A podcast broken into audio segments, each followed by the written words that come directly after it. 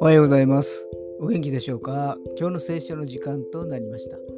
今日の聖書の箇所は、新約聖書、ヨハネの福音書5章39節ヨハネの福音書5章39節でございます。お読みいたします。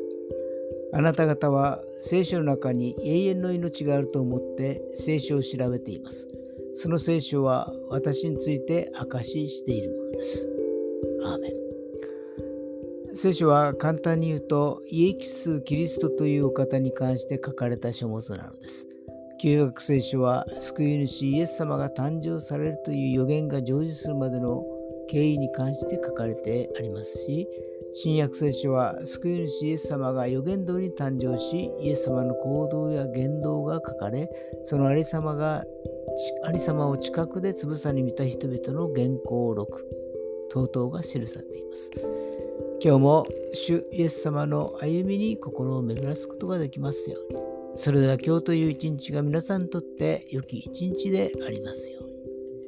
よッしーでした。